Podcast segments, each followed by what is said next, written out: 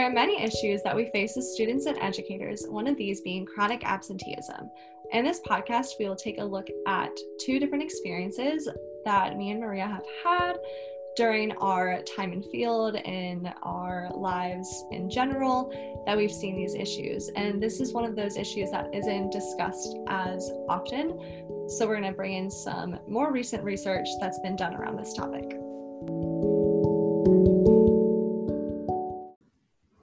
This past semester, I was tasked with um, working with a student in Middletown, and I was assigned her early September, no, late September. Um, and I scheduled all of these times with her, and she showed up only twice. So, that was a really challenging experience because I would email her, I would ask her to reschedule, I would do all of these things. I even reached out to the professor that was in charge of it. and I was like, please help. I don't know what to do. Um, and she was like, well, we can give you a new student. And I was like, okay, like, yeah, that's fine. And like, I was worried about, you know, like getting all of my hours. So I was quicker to jump on that.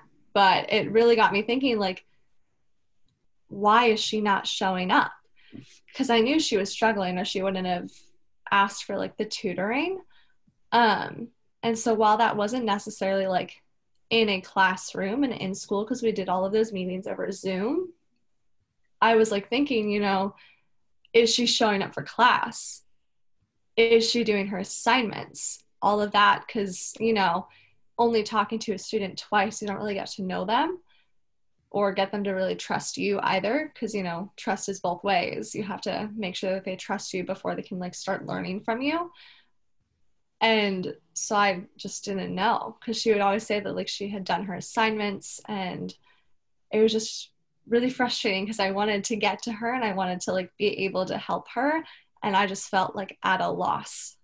So that was kind of my experience during this past semester.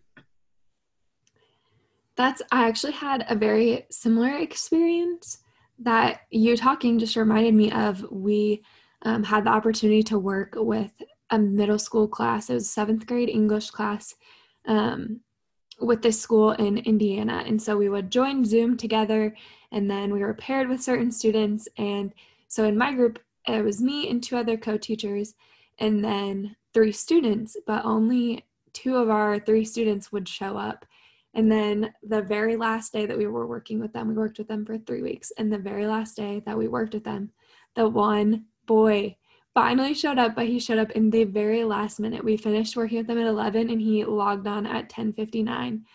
And so we were trying really hard just to quickly explain what the assignment was and um, all of that, but it was hard too because we were trying to get a hold of him throughout the course of the 3 weeks and trying to figure out what was going on and he told us that he was struggling with internet connection, which I mean, that is such a present thing now with online school.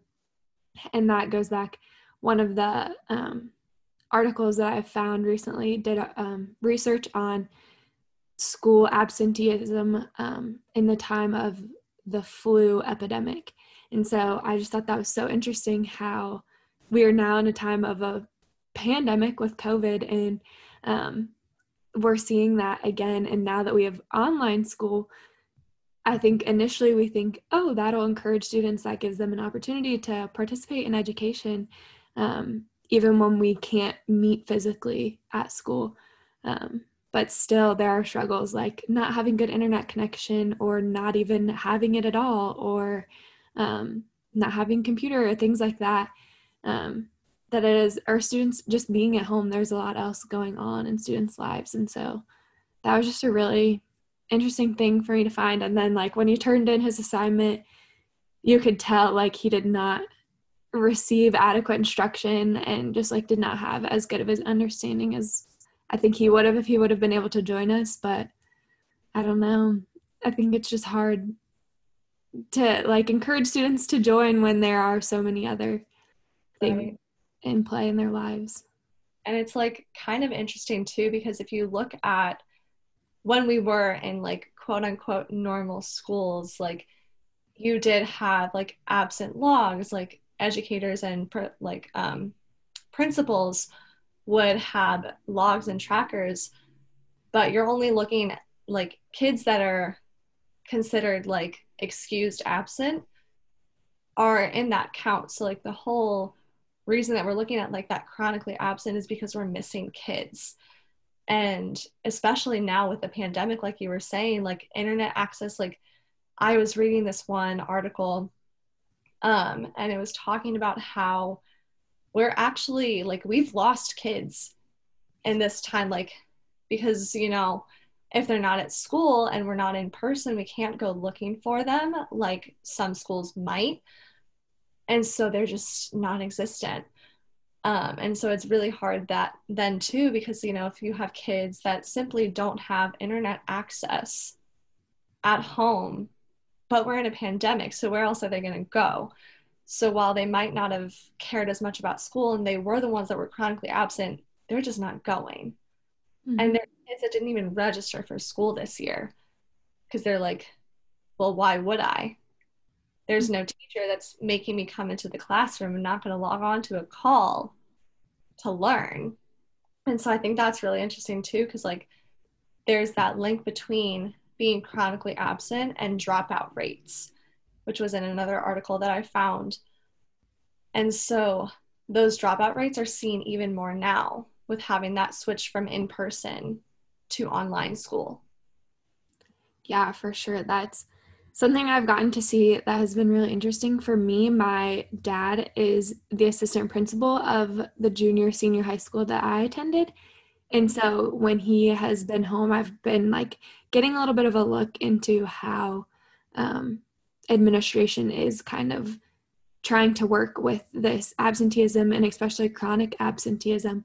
And I know um, when they switched to online back in April, um, they had this spreadsheet that all the teachers could access and they would put in the students who weren't attending their classes and like weren't doing the work and things like that. And so basically every day he would be sitting at his desk and making phone calls to those parents like encouraging them to have their students log on or to see what they needed and so they ended up getting a really cool like partnership with spectrum and so they went and put internet at the houses of students who said we're not logging on because we don't have internet right now and things like that. And so it ended up being really really cool and it kind of got to combat a little bit of that chronic absenteeism when it was because of those kinds of factors. Right. Um but again like there were students who the parents just wouldn't answer their phones because they knew it was the school calling or um, things like that that you just can't you just don't have that kind of control over, which is really hard. And like you were saying, in a pandemic, it's not like they can go to their house and be like, "Hey, are you okay? What's going on? Can we help you?" Like, yeah. So, yeah. It's like you know, immunocompromised, and you don't want to put them at risk. And it's like, which risk is the lesser of the two evils? You know, like, is it not getting an education or like keeping your safety? And I think it is good that we're putting safety first, but it can be really frustrating because, like, kind of on the flip side of what you were talking about, I was observing this teacher and she was telling me that she had like four students who consistently were missing. And she was just so like tired that she was just like giving up. She was like, I can't reach them. I I can't do it. Mm-hmm. It's October we're done in a month. What am i going to teach them in a month? I just i can't. And it's just kind of like that exhaustion that burnout that we're seeing since we've been online since april. Right.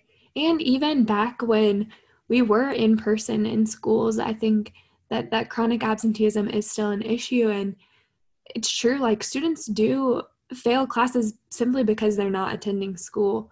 And um, something I've gotten a little more insight of from my dad as well is that a lot of times, especially in middle school, is that the school will just let them move on anyway. Like they will move them on to the next grade, even though they don't have, they really didn't gain that knowledge that they were supposed to in that year. And so then we face more of an issue of they're moving to the next grade and they don't have that understanding. And so that's going to make this year harder, which then discourages them to even come to school again. And so it just gets into this very vicious cycle, I feel like. Yeah, because like the school that I went to when I was in like my elementary, grade school, high school, we didn't do like holdbacks either. Like your parent would have to call the school and say, I want my child held back. I mm-hmm. want them to repeat this grade. But after, again, middle school, like you said, they stopped allowing them to do that because they're like, they need to graduate, they need to leave. And like the only students that were able to stay past 18 were your special needs students. Mm-hmm. Like they're, I forgot what law it is, but they are allowed to stay in schools until they're 21 mm-hmm. because it's a place for them. But if kids are discouraged to stay in that place because it's like they're really getting shown that we don't care if you learn or not, you got to move on, you got to graduate. Mm-hmm. It's like, well, what's the benefit? How is this helping me? How is this making me smarter? How is this making me a better person? I might as well drop out and go get a job that's probably going to teach me more. Right. And I think that is really an important thing you were kind of touching on, I feel like, without directly saying of when students don't feel like welcome at school, kind of like if they maybe are falling behind and don't feel like they can catch up to move on or whatever, when they aren't feeling welcome in that space, like it is discouraging to go there.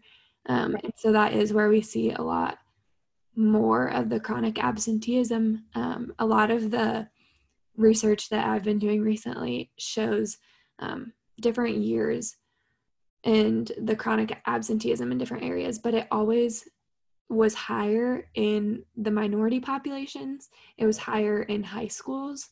Mm-hmm. Um, and I think that that's because in high school is I feel like when students are getting more self-aware, but also there's I don't know, it makes them there's more room for discomfort. I feel like whether that's in their learning capabilities or in um, maybe like equality of themselves, like their race or their gender or sexual preference, things like that, that I feel like students are becoming more aware of and becoming more vocal about in high school. And so when they don't feel welcome in the school, there are going to be those groups of people that are going to start falling behind and not attending. Yeah. And I think like you are probably very correct like developmentally like that is when you're like working on your self identity i think like we probably both took like edp 201 where we looked at that like brain kind of development and it's like that early adolescent to like middle adolescent years that that's when like your self identity is in question.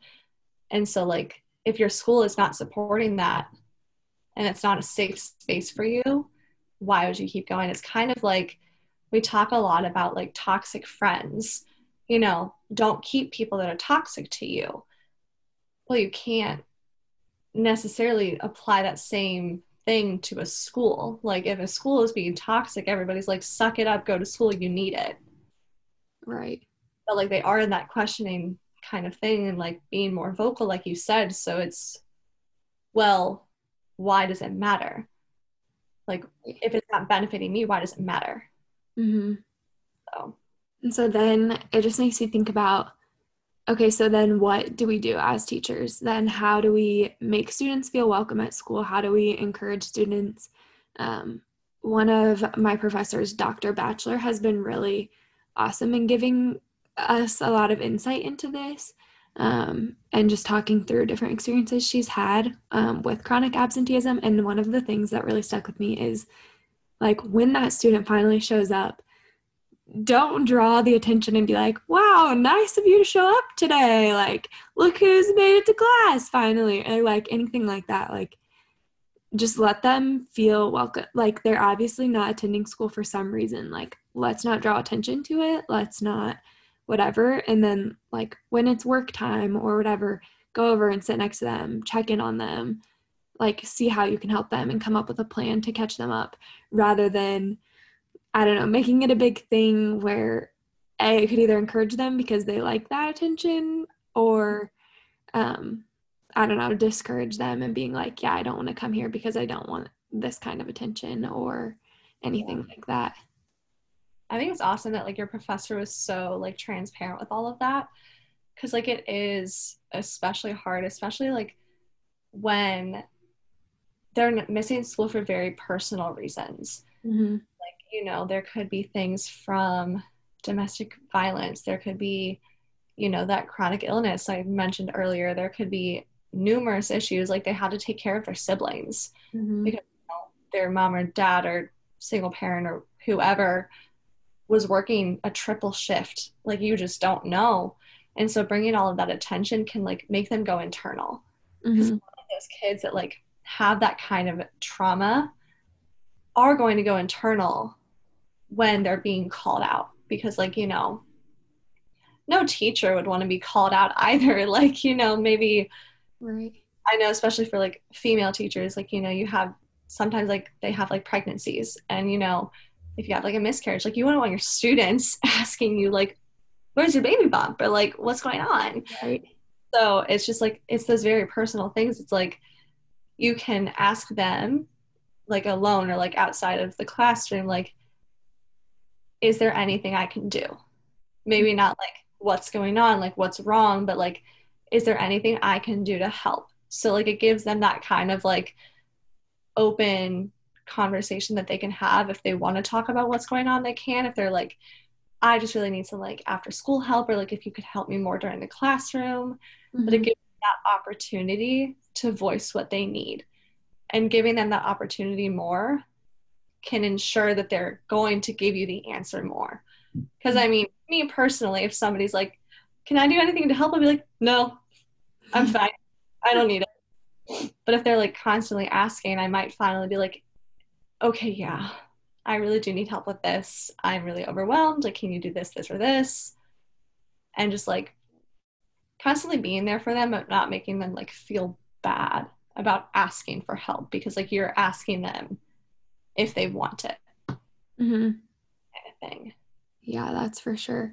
I think just being a support and having grace with our students because I think a lot of the times um, we talk a lot about like banking education, things like that, or like students coming in as a blank slate or whatever. And it's like that is not the truth of the situation. Like students have so much else going on um, and so I think being aware of that in our students' lives is really important and just having grace with that. Um, and I mean, especially now in this time of the pandemic, there's even more going on in students' lives. And um, I just think that there has to be grace in things like deadlines and things like maybe even attendance. Um, one of the articles I looked at was talking about is mandatory attendance something that can combat chronic absenteeism. And um, the study showed yes, like having mandatory attendance does generally provide more students, but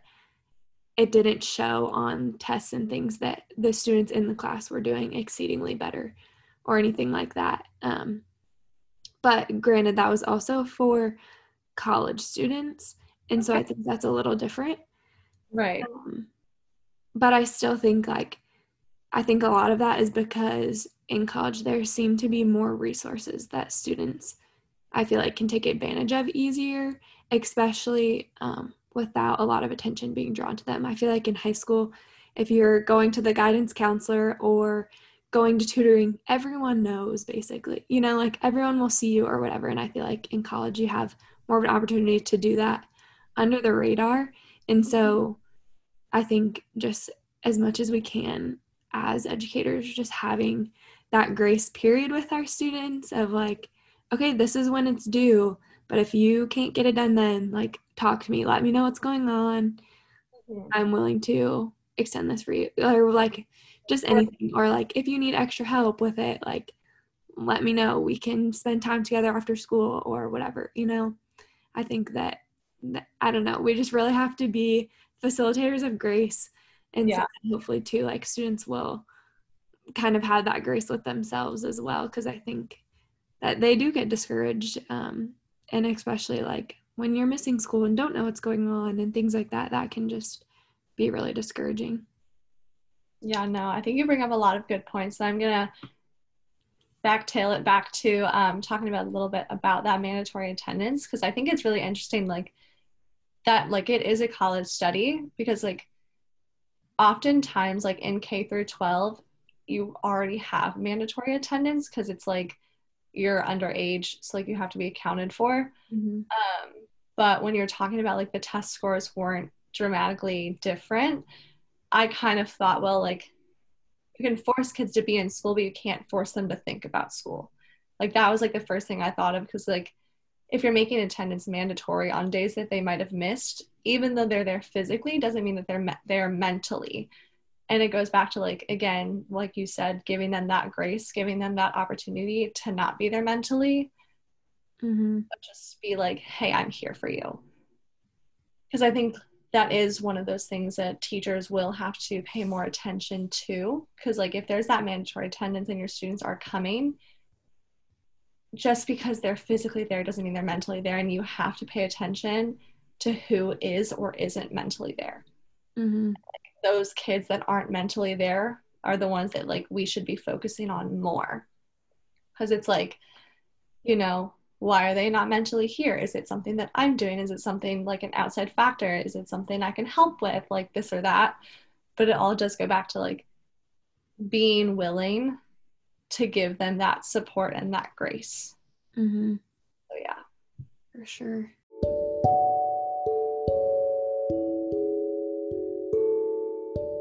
we talked about a lot of things and it was really great just like being able to get all of that out in the air. So thank you. yes, of course. This was a great conversation.